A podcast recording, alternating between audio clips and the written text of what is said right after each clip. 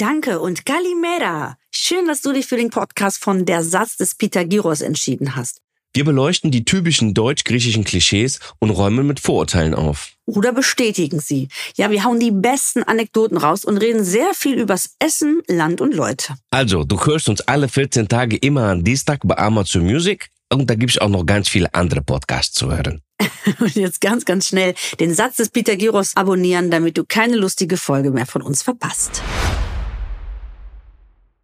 Dann einen Salat, eine Suppe und dann sage ich, nein Mama, lass mich doch erstmal ankommen. Okay, deine Tante kommt auch, weil die hat ja auch was Leckeres gemacht. Also du kannst eigentlich sagen, was du willst. Es wird sowieso alles vorbereitet und meistens muss ich ja erstmal ins Dorf und da essen. Und dann ja, und deine Meinung spielt auch keine Rolle. Deine Meinung spielt einfach keine Rolle. Du kommst dahin, du kriegst das, was es gibt und davon viel. Punkt. Kalimera Jota. Scheiße, ich muss rülpsen. Lass raus. Lass alles raus. Kalimera. Wie geht's dir denn heute? Mir geht's sehr gut. Ich freue mich heute auf unser neues Thema. Das passt sehr gut, weil für mich ist es essentiell und das kann ich ganz ehrlich sagen, mit das Wichtigste in meinem ganzen Leben. Eigentlich lebe ich nur dafür. Ja, das kann ich, ja.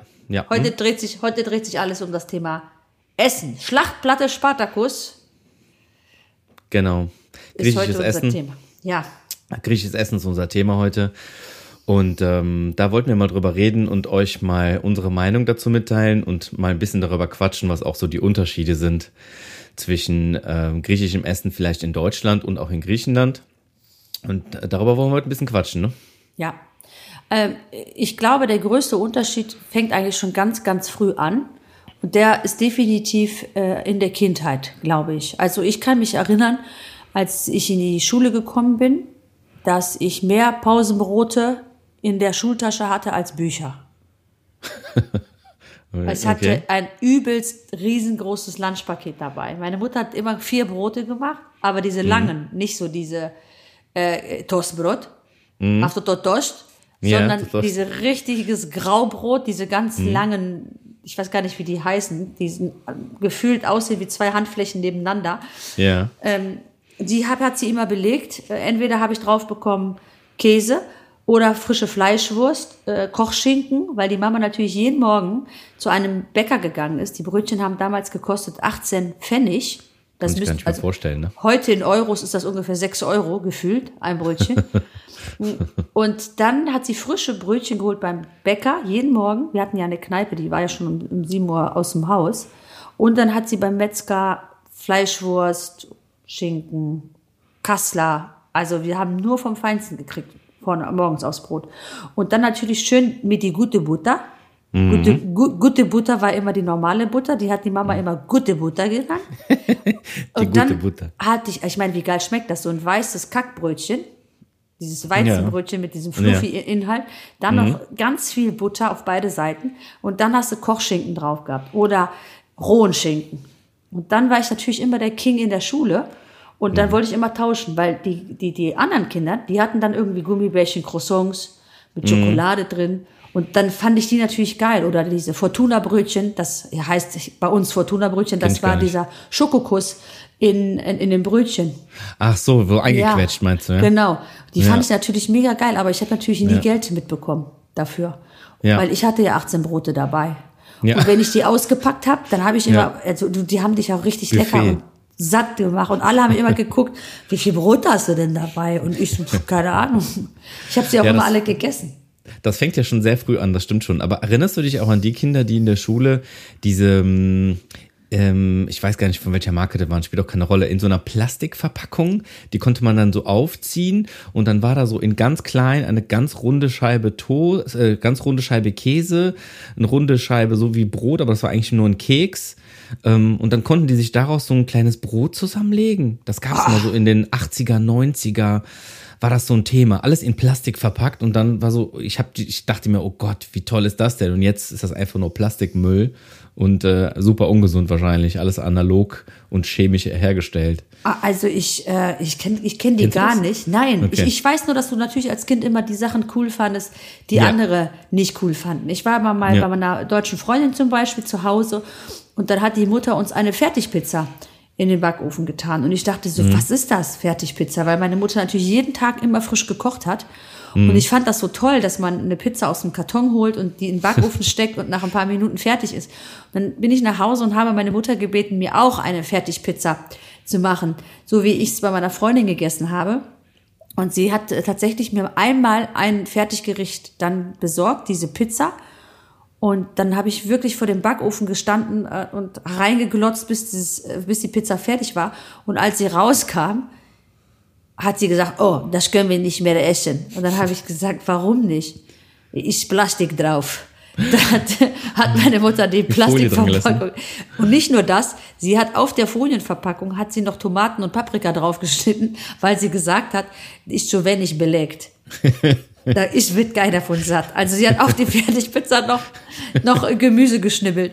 Und wir konnten das nicht essen, aber das ist wirklich wahr gewesen. Das war das einzige Mal, dass ich sowas bekommen habe. Und sie hat gesagt, siehst du, ist voll die Scheiße. Ja. Essen wir nicht sowas. Mache ich lieber eine Blechpizza selber mit frischen Sachen und fertig. Ja, diese Plastik ist doch alles Quatsch. Aber es hat so lecker geschmeckt. Diese Fertigpizza, muss ich sagen, die war bei meiner Freundin sehr gut. Also damals war das natürlich der Hit. Aber meine Mutter hat immer gekocht. Wie war das bei deiner?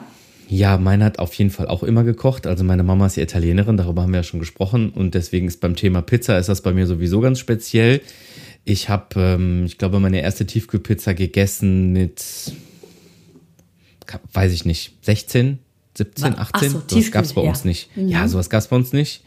Bei uns war das eine absolute Beleidigung, wenn jemand irgendwie eine Tiefkühlpizza, dann kommst du auch bei Italienern, kannst du damit nicht um die Ecke kommen. Das wird immer blechweise in schönen quadratischen, großen Familienportionen, wurde pizzaweise. Wie habt ihr die Pizza belegt? Boah, ganz unterschiedlich. Die Pizza ist ja bei uns, muss man sagen, hat einen sehr dicken Boden.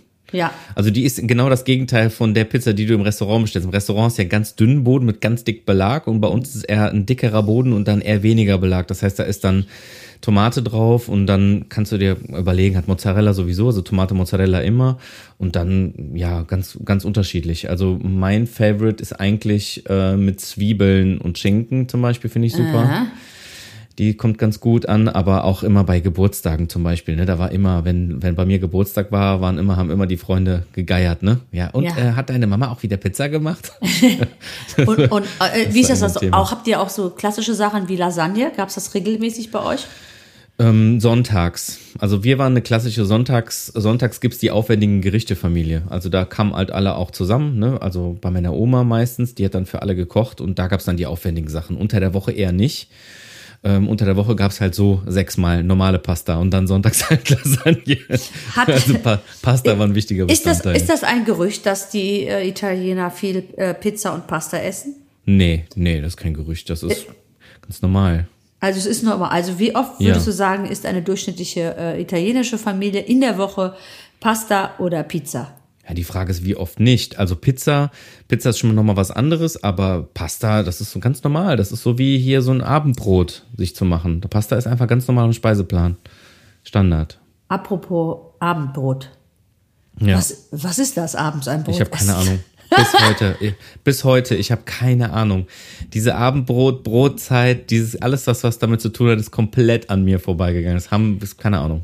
Ich bewundere es, wie man abends um 18 Uhr, 19 Uhr nach Hause kommt und jemand ernsthaft sein Brot rausholt, sich eine Scheibe, weiß ich nicht, Salami drauf macht oder Käse und dazu drei Gewürzgurken isst und dann eine Scheibe oder vielleicht mal zwei Scheiben und dann sagt, so, das war's. Ich glaube, ist das eigentlich ausgestorben, dieses Abendbrot? Nee, glaube ich nicht. Ja. Glaube ich gar nicht. Der Arbeitskollege von meinem Freund, der hat uns das erzählt, dass der abends eigentlich nur ein Brot isst mit seiner Freundin. Und dann habe ich wirklich gedacht, was macht ihr denn drauf? Käse. Ja. Und dann? Mit was denn? Also nichts Warmes, kein Salat dazu, kein Schafskäse. Was ist das für eine Lebenmalaka? Ohne Scheiß. Und das Krasse ist, das ist jeden Abend. Also jeden Abend gibt's nur ein Brot. Ich meine, gut, die sehen gut aus. Ja, das sind schlanke Persönlichkeiten. Ja. Vielleicht ist das auch ein Trick. Kann sein. So zu bleiben. Kann sein. Dafür sterben wir halt alle mit Mitte 60 an Cholesterin. Weil wir so ein tolles griechisches, fertiges Leben führen. Ja, und spritzen Insulin, damit wir die Diabetes wegkriegen.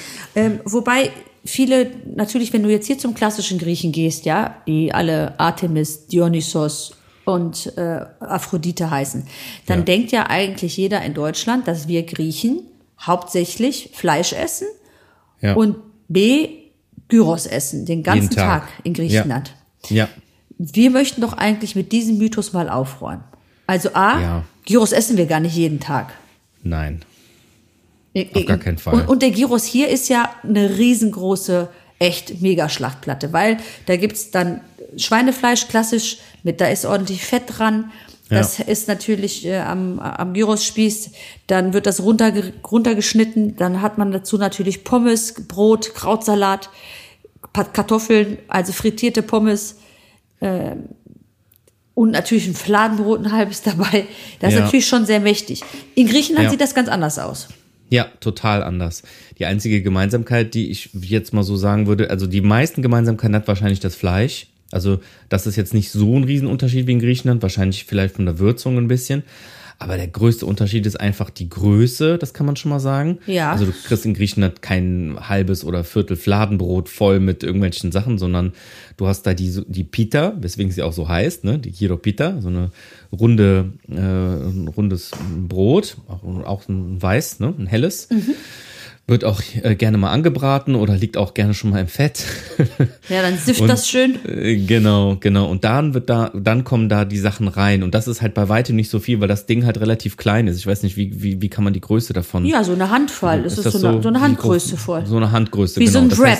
Es ist eher so eine Größe genau, eines Wraps. Ja, stimmt, das ist ein gutes Beispiel, ein Wrap. So, und davon, wenn du richtig Hunger hast, kannst du auch nicht nur einen essen. So, wenn du in Deutschland eine Gyros-Pita bestellst und du hast richtig Hunger, dann bist du danach durch und satt, die meisten.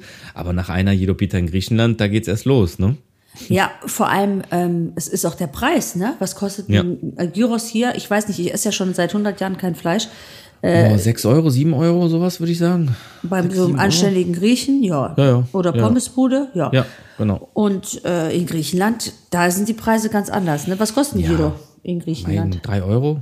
Nee, wo wohnst du denn? In der Stadt? Thessaloniki, ja. Also bei uns weiß ich noch, das war auch, glaube ich, in Griechenland 2,50 € und wenn du ohne Brot genommen hast, also nur Fleisch, das gibt's auch, dann 2 €. Ja. Und dann hast du, der Mann meiner Schwester hat jedes Mal gesagt, der kommt aus Südafrika und der war immer, I can't believe, it's so cheap. Der hat das immer bestellt, dann mittags und dann hat er sich einfach so eine Portion Schweinefleisch und hat auch immer gesagt, es schmeckt einfach fantastisch in Griechenland. Vielleicht ist es das Wetter, vielleicht ist es das Fleisch, was da tatsächlich auch eine andere Qualität hat. Man hat ja gar nicht so diese Massentierhaltung, wie das hier in Deutschland ist. Allerdings, wird es da sehr speziell, die haben es ja auch drauf, ne? Die haben da auch 5 oder 6 Gyros so oft stehen, weil da super viel gegessen wird. Aber auch die Kinder, also 3-Jährige, die dann mal eben mit so einem Gyros rumlaufen, ne? Da ist dann nicht, wie hier in Deutschland, die hast du mal 6 Dinkelkekse zum Mittag und irgendwie ne, ein Gläschen gesundes Süßkartoffelpüree, sondern da bekommst du echt mal einfach so ein Gyros in die Hand. Und dann einen ganzen, nicht so hier ein Stück, ein bisschen, oder? Ja, das stimmt. Das Gute ist natürlich, die Sachen haben jetzt nicht so einen weiten Weg, ne? Also meistens haben Obst, Gemüse, also alles, Obst sage ich schon, Gemüse und Fleisch kommen wahrscheinlich nicht so weit her, ne? Kommt alles aus der Region meistens, deswegen, und das Wetter spielt so eine große Rolle, ne? Wie oft sagt man sich, boah, das schmeckt aber jetzt hier viel besser als in Deutschland. Wahrscheinlich spielt diese ganze Atmosphäre nochmal eine ganz große Rolle, wo man das isst, ne? Ich glaube auch, es ist auch die Mischung, weil die Tomate in diesem Gyros, also wenn ich mir mal sowas bestelle ohne Fleisch, ich mache dann gerne natürlich nur die vegetarische Variante, die schmeckt nicht so geil, aber... Aber bist du krank oder ist das normal? Ja, ich weiß nicht. Die Frage wahrscheinlich, ne? Antigrieche. Geht das wieder weg? Seit wann hast du das, diese ohne Fleisch? Diese deutsche Krankheit. Ja, wie ist das passiert? Hast du Cholesterin? Ja, wenn man dann Vegetarier in Griechenland zu sein, das ist noch weit her. Aber ich bestelle mir den Gyros tatsächlich so, dass ich dann das Brot nehme und dann die Tomaten und die Zwiebel nehme, weil die Zwiebel, die sind so mild, die schmecken nach Apfel.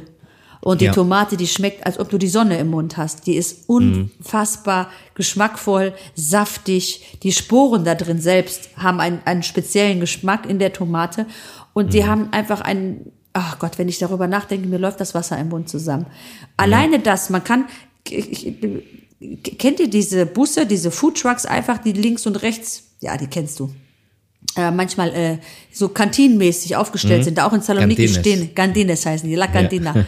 Und da bin ich mal nach dem Flughafen, als ich angekommen bin, hingeflogen. Mein Cousin, ich bin nach Griechenland geflogen, er hat uns abgeholt und dann sind wir dahin.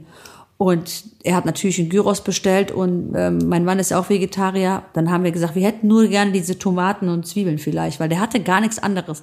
Du kannst dir gar nicht vorstellen, wie lecker das war. Und der hat uns die einfach auf so ein Backpapier gegeben, in die Hand. Also wir hatten in der Hand eine Riesenzwiebel mit einer fetten Tomate und ein Stück Brot. Und dann gab's da ein Stück Feta drüber. Und selbst, ich meine, Feta, da brauchen wir nicht drüber sprechen, ja? Ja. Der Feta ist natürlich sensationell vom Geschmack her in Griechenland. Du kannst, egal wo, super lecker Feta essen. Ist gar nicht so wie hier. Wenn du hier im Supermarkt einen Feta holst, musst du die Augen zumachen und überlegen, was ist das jetzt, ne? Weltenunterschiede, Welten. Ja, komisch, definitiv. Dabei könnte man das auch einfach leicht importieren. Hast du ein paar Feta-Tipps, als du bist Grieche? Auf was man achten muss. Was, das ist wichtig bei dem guten Feta. Für alle, die mal richtig geilen griechischen Feta hier in Deutschland haben möchten. Also im Grunde genommen gibt es zum Glück jetzt nicht mehr so viele Sachen, auf die man achten muss, weil es ist seit Ende der 90er Jahre gibt es einen Standard, der quasi Feta so, ich sag mal so ganz einfach, als Copyright Griechenland zuschreibt. Aha. Das bedeutet, wenn du in Europa irgendwo einen Feta kaufen möchtest, und da steht Feta drauf, dann muss das aus Griechenland kommen.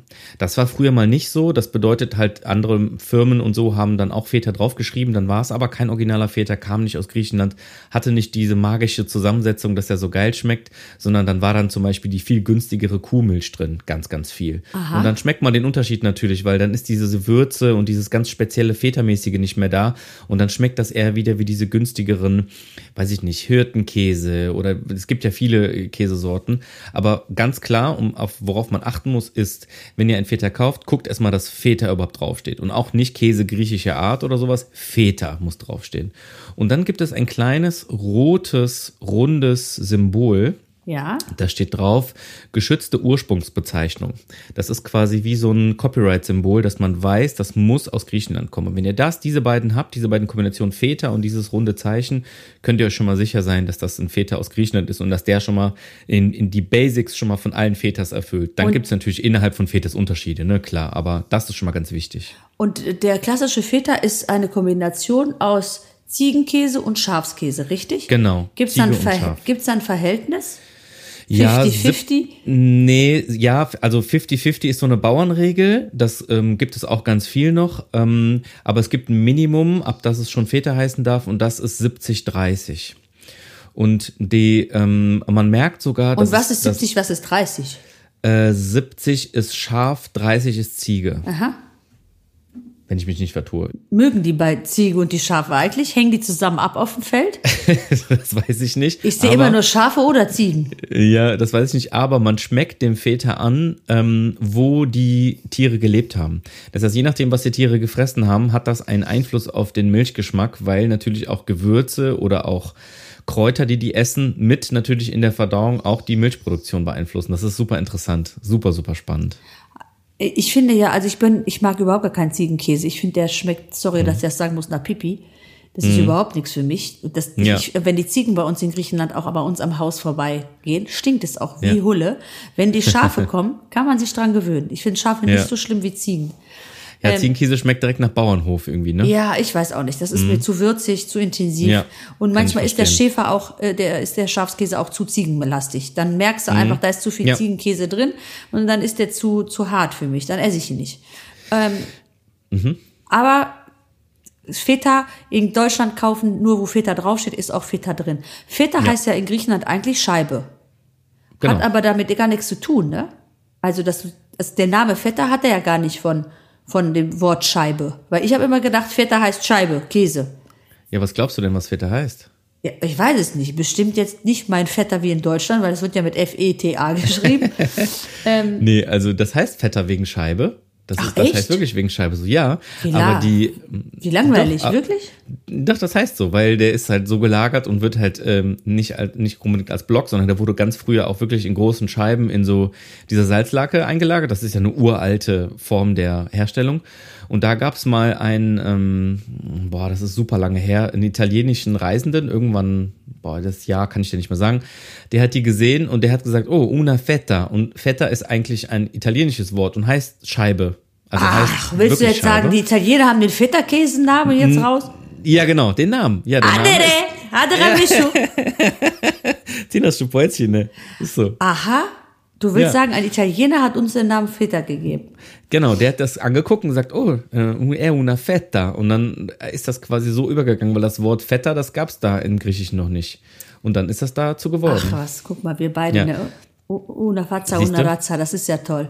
Also schön, das wusste ich gar nicht. Das habe ich jetzt tatsächlich gelernt. Wobei, was war das Erste, was du in Griechenland, wenn du in Griechenland bist, was ist das Erste, was du dir dann bestellst? Oder hast du so Lieblingsgerichte oder auch einen Tipp? Was muss man du fliegst das erste Mal nach Griechenland, was empfiehlst du, was soll bestellt werden? Ja, ich weiß nicht, ob du das auch machst, aber du machst ja bestimmt auch jedes Jahr die Reiseempfehlungen von allen möglichen Leuten, dass sie nach Griechenland wollen. Dazu gehört auch immer Essen, ne? Da sagt man doch immer direkt, dann müsst ihr das und das und das essen. Ja, genau. Also wenn ich in Griechenland lande, das Erste, was ich meistens mache, ist direkt am Flughafen in Thessaloniki zum Beispiel. Stopp! Und warte, ich weiß was. Ja. Frappé holen. Richtig, korrekt. Ein Kaffee, ich auch. Genau, direkt vor dem Flughafen gibt's am Eingang gibt's ja direkt diese, was ist das, so ein kleines Café. Dieses rote Café. Genau. Ja. Und da hole ich mir den Frappé, das ist immer das Erste, was ich mir in Griechenland hole. So, wir müssen kurz erklären, was ein Frappé ist, ne? Das ist ein eiskalter Instant-Kaffee, der so viel Koffein hat, dass die Fußnägel aus dem Turnschuh kommen, wenn du ihn trinkst. Ja, und der sofort aus der Hose schießt. Ja, man nimmt einfach Instant-Kaffee, macht einen kleinen Schuss eiskaltes Wasser hinein, mixt das gut durch, dann kommen Eiswürfel rein und dann, wer mag, Milch oder Zucker und dann wird das mit Wasser aufgefüllt bis oben. Also eigentlich ein eiskalter Instant-Kaffee. Ja, eigentlich keine Zauberei, ne? Muss man sagen. Ist keine Zauberei, aber passt ja sehr gut dahin. Und sofort Herzinfarkt, ne? Also, der macht dich wach, genau. Der macht dich fit, der macht dich richtig, fängst du leicht an zu schwitzen. Wie trinkst du denn deinen? Schwarz, Hardcore-Vibes. Komplett schwarz? Ja, sicher. Schwarz ohne Zucker, ohne Milch? Richtig, Sketto. Wie die Seele? Sketto. Sketto wie die Seele. Und du? Du trinkst ihn bestimmt mit Milch und Zucker. Lass mich raten. Mit Milch ohne Zucker. Ach, so weit bist du schon. Man fängt an, das muss ich erstmal jedem Urlauber sagen, trinkt ihn erstmal bitte mit Milch und Zucker, weil der einfach wirklich hardcore ist. Hat nichts mit Filterkaffee oder mit einer schönen, guten Mischung aus dem Kaffeeautomaten hier in Deutschland zu tun. Der schmeckt einfach erstmal wie, ich sag mal, auf dem Bau. Ja. Ne? Der schön lange gestanden hat in der Thermoskanne. Ja. Aber kalt ist natürlich gut, weil die Temperaturen sind heiß, der erfrischt dich schön. Man trinkt ihn langsam und dann bitte immer am besten ein Glas Wasser dazu. Das ist das Schöne daran, kriegt man in allen Restaurants immer kostenlos dazu. Immer.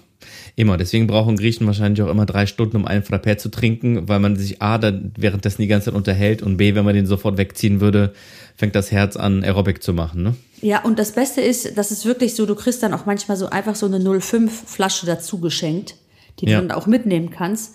Und das Wasser ist wirklich immer kostenlos. Also es ist nicht nur vom Kranenwasser, sondern du kriegst auch wirklich abgepacktes. Oder man sagt, dann nehmen Sie sich noch ein Wasser bitte aus dem Kühlschrank.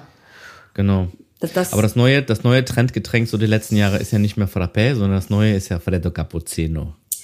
Das hat ja den Frappé ersetzt, weil das ein bisschen schonender ist. Ne? Also erzähl mal, was ist da drin? Der Frappé ist ja, haben wir ja gerade gesagt, Instant-Kaffee und der scheppert ganz schön. Und der Freddo Cappuccino ist auf Basis von Espresso. Das heißt, da gibt es eine richtige normale Siebträger-Kaffeemaschine, wie man das so kennt aus dem Café.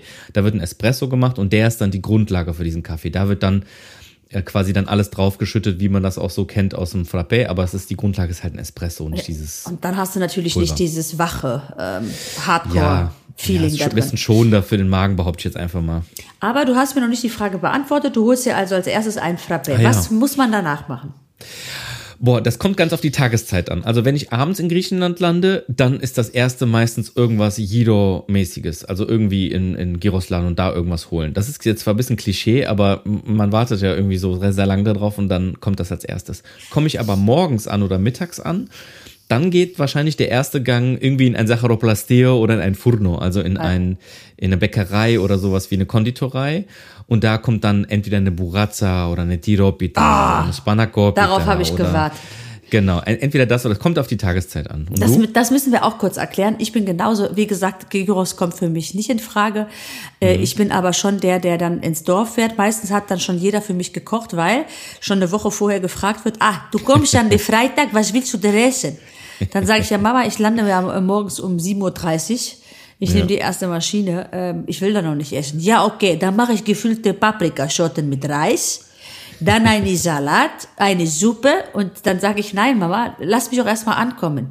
Okay, deine Tante kommt auch, weil die hat ja auch was Leckeres gemacht. Also du kannst eigentlich sagen, was du willst. Es wird sowieso alles vorbereitet und meistens muss ich ja erstmal ins Dorf und da essen.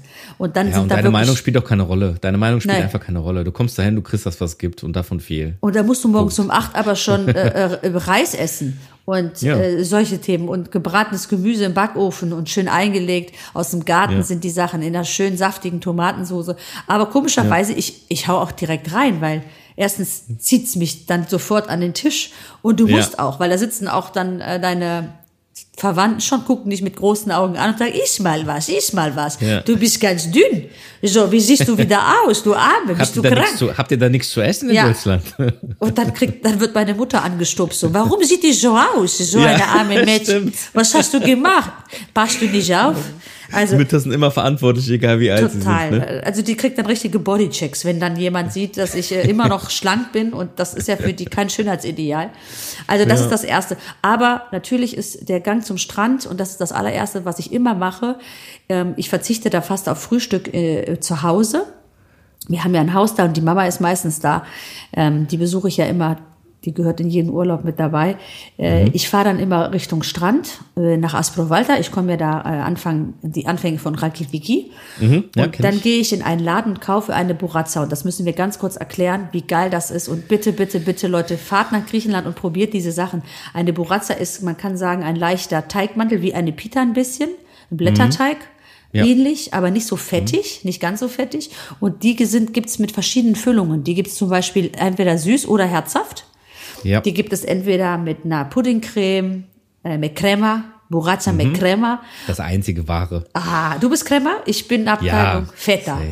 Ja. Oder ich sage Burrata mit Feta und dann ist das immer super heiß. Das wird immer morgens früh gemacht und das ist auch der Klassiker, wenn du aus der Disco kommst als Teenager. Also jeder griechische Teenager, also 5 Uhr morgens direkt in den Burrata-Laden und holt sich die Borazame mit Schafskäse, mit Kartoffeln gibt's die, mit Spinat gibt's die innen drin. Ja. Habe ich was vergessen? Crema? Pudding? Nee, ich glaube, das waren die wichtigsten. Dann gibt's noch richtig leckeren Puderzucker drüber und ich mische dann immer. Also mein Freund mag es auch lieber süß, ich bin so die herzhafte und dann mischen wir das immer und dann essen wir und das kostet ja 2 Euro. Und also bei uns kostet 2 Euro. Was kostet bei euch in Thessaloniki auch so rum, ne?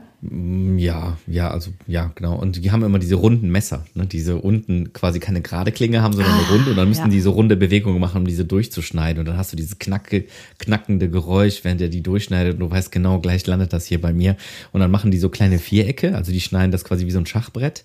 Und dann kommt halt oben drüber, je nachdem, was du bestellt hast, Puderzucker oder was auch immer.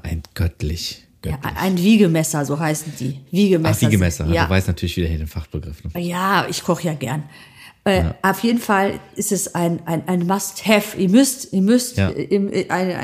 unbedingt in Griechenland diese Sachen essen. Und es stimmt auch gar nicht, dass es... Ganz wichtig noch, wenn ich unterbrechen darf, ganz wichtig noch ist, wenn ihr eine Burrata bestellt, ihr müsst definitiv im Norden von Griechenland sein. Ja. Also wenn ihr jetzt irgendwo Urlaub macht im Süden von Griechenland oder wo auch immer, ihr müsst im Umland von Thessaloniki sein, um die beste Burrata in Griechenland zu essen. Und das musst du aufklären. Warum? Naja, weil das eine regionale Spezialität ist. Die gibt es zwar mittlerweile auch in anderen Gegenden. Es gibt ja auch so Bäckereiketten mäßig in Griechenland. Die haben das, verteilen das aufs ganze Land. Aber wenn ihr das, ich sag jetzt mal als Beispiel, auf Kreta bestellt, kennen die das, haben die das schon mal gehört, dann kann man das auch essen. Das schmeckt dann aber so, wie wenn man, weiß ich nicht, eine Weißwurst in Hamburg isst. Kann man auch bestellen, aber die geilsten sind halt einfach in Süddeutschland. Ja. So, und da ist das genauso. Wenn du Thessaloniki eine Burrata isst oder auch in deiner Region, die gehört ja dazu, also der ganze Norden, da schmeckt die einfach wie von Gott geküsst. Also bitte schreibt Hammer. Euch diese Sachen auf, das müsst ihr euch unbedingt hinter die Ohren schreiben. Das ist ein sehr leckeres Gericht. Ja, und es ist natürlich auch so, und da können wir auch mit dem Mythos aufräumen, essen wir Griechen eigentlich so viel? Ja. Ja, kann man aufräumen mit dem Mythos, machen wir. Ja, wir essen so viel. Und wir essen immer und wir essen auch viel. Es ist auch so, dass wenn ich meine Mama anrufe, das ist wirklich so, und ich frage sie, ich weiß nicht, ob ich es schon erzählt habe, ich kann mich nicht erinnern, Mama, wie geht's dir? Bonne Suppe. Sag ich, ja Mama, ich habe nicht gefragt, was du gerade machst, sondern wie es dir geht. Ja, Bonnie-Suppe, habe ich doch gerade gesagt. Man muss dazu aber sagen, auf Griechisch bedeutet Tikanis, also wenn du anrufst und sagst, wie geht es dir, heißt es aber auch gleichzeitig, was machst du? Ja. Das ist ja so eine doppelte Begrifflichkeit, ne? Tikanis, dann kann man auch beantworten, ja, Bonnie-Suppe, und kann aber auch sagen, sehr gut. Stimmt, du kannst, es ist halt sowas wie, was geht, ne? Was machst du? Genau, aber natürlich erstmal die Bohnensuppe wichtiger, als ob es mir gut geht, ne? Das ist ja klar. Und es ist auch immer die Frage, Titafas? Also, was hast du gegessen und was isst du als nächstes? Ja. Und es, jetzt Hand aufs Herz, es vergeht kein Telefonat, ohne dass du gefragt wirst, was gegessen wird oder was du vorhast zu essen. Ja, das stimmt. Das ist wirklich so. Das hat gar nicht. Und es wird aber auch viel mehr über Essen gesprochen. Ja. Also das Thema Essen ist permanent ein Thema. Also es geht nicht nur darum, was isst man, sondern auch, ich habe das und das gekauft, ich war da, habe speziellen Feta geholt oder das hier, Fleisch von dem, das lecker Gewürz, ach nee, von dem auch, oder das hier und da, nochmal anderen Käse, Brot. Also das ist immer ein ganz großes Thema, um das sich alles Mögliche dreht. Ne? Und es wird auch immer was mitgebracht. Also die sagen dann auch immer, ich habe gerade eine Pita gemacht mit Schafskäse und Spinat, ich bring dir gleich was. Und du kannst auch gar nicht sagen, ach nee, brauchst du nicht. Also hier ist ja ganz oft so dieses, ach nee, brauchst du nicht. Oder so, nee, ich hab schon, aber das interessiert mich. Und dann sagen die, ja, okay. Dann sagen die auch, ja, okay. Dann brauchst du nicht, ja gut. Also mein Bruder ist mit einer deutschen Frau verheiratet, und da gab es schon total oft immer diese Diskussion. Wir waren zum Essen eingeladen, zu Weihnachten oder Kindergeburtstag bei meinem Bruder, und meine Mutter kam dann immer mit Blechen voll Essen. Und dann hat die immer gesagt, du, sag deiner Mama doch, die braucht nichts kochen, wir haben doch schon alles für, ne? Also am Anfang fanden sie es natürlich auch unhöflich, weil sie hat natürlich auch alles vorbereitet und sich Gedanken gemacht und dann einen riesen Tisch vorbereitet. Aber das ist auch so, man kommt nicht mit leeren Händen. Das ist etwas, was du eingeprägt bekommen hast. Also ich gehe nirgendwo hin, ohne etwas mitzubringen. Hier heißt es ja klassisch Gastgeschenk, aber es fängt an, ob ich eine Tüte Nüsse mitbringe oder Schokolade oder was zu trinken. Es ist egal, auch wenn du ein Blümchen aus dem Garten pflückst, du darfst das Haus eines anderen nicht betreten, wenn du ihm nicht was mitgebracht hast. Ja, so ist es. Und man sagt auch manchmal, ich wollte kommen, aber ich musste noch da und dahin. Also du kommst eher zu spät als mit leeren Händen. Ja, erinnere dich doch mal an meinen ersten Besuch bei dir, wie das funktioniert hat. Ich kam rein und dann ist mir aufgefallen, oh Gott, ich habe das zu Hause liegen lassen, was ich dir eigentlich mitbringen wollte. Ja, und ich habe dich auch direkt angesprochen. Ich habe zu dir auch gesagt, wie, du kommst mit leeren Händen, schämst du dich nicht? Was bist du denn für einer? Ja, dann habe ich natürlich darauf geschoben, dass du ja nur Halbgrieche bist. Aber in Italien wird das genauso gemacht. Total. Also ich liebe das auch. Man freut sich, man kriegt immer irgendeine Kleinigkeit. Ich war letztens bei Freunden, habe ich eine Pampers mitgebracht, weil die haben gerade ein Kind gekriegt. Einfach so, obwohl ich 4 Tage vorher auch schon da war und was mitgebracht habe. Egal. Aber man bringt halt jedes Mal irgendwie was mit. So ist es. Ja. Ja. Also, jetzt sind wir von Essen bei Gastgeschenken gelandet. Stimmt. Das ist, aber liegt ja auch nah beieinander. Genau. Aber ich habe natürlich auch unseren Satz des Peter Giros. Heute doch mal passend zum Thema. Ja. Nistiko argudi venchorevi. Heißt übersetzt: Der hungernde Bär tanzt nicht. Der hungrige Bär tanzt nicht. Der hungrige Bär tanzt nicht. Und das ist wirklich wahr. Ohne Essen, ne? Keine Competition. So das ist nicht nur im Film- und Fernsehbusiness ein gängiger Spruch, sondern so es ist wirklich so. Ne? Wer nichts im Bauch hat, der kann nicht arbeiten. Deswegen finde ich auch, dass jeder Handwerker, der bei uns im Haus irgendwas macht, egal wer, ich frage immer zuerst, wollen Sie was essen, wollen Sie einen Kaffee? Ja, ich auch. Und dann sagen die immer, nee, man muss erst mal arbeiten. Dann sage ich, wie könnt ihr denn arbeiten ohne Essen? Wie funktioniert das? Wirklich. Also da muss ich noch mal ganz kurz eine Lanze brechen, bitte, bitte, bitte, bitte, für alle Menschen, die in einem Haus arbeiten oder in einer Wohnung. Und ich habe gehört, es gibt so einen Begriff, der heißt kalte Baustelle. Es gibt Leute, die arbeiten den ganzen Tag irgendwo. Was ist das? Ja, im Bad oder, sag ich jetzt mal, machen handwerkliche Arbeiten für jemanden im Haus. Und dann gibt's da nix. Kein Kaffee, kein Wasser, keine Brötchen oder irgendwas, nicht mal ein paar Snacks. Habe ich schon ganz oft gehört, als wir das Haus hier umgebaut haben, dass man uns gesagt hat, doch, das ist aber schön, dass es was gibt, ist nicht immer so. Und das finde ich immer schade. Und dann nennen die Handwerker das kalte Baustelle, weil dann gibt es dann nichts zu essen. Ne? Oh. Damit räumen wir bitte auf. Ab sofort denken Sie dran, dass der hungrige Bär nicht tanzt, ohne den Bauch voll zu haben. Auf jeden Fall. Wir hätten eigentlich noch so viel zu besprechen zum Thema Griechenland und Essen. Das können wir doch mal machen. So ist es, so sieht's aus. Wir gehen jetzt was essen, oder? Genau, und ich wünsche euch allen einen guten Appetit. Genau, und eine schöne Woche noch. Macht's gut. Grüße von uns beiden. Ciao, ciao. Yassas.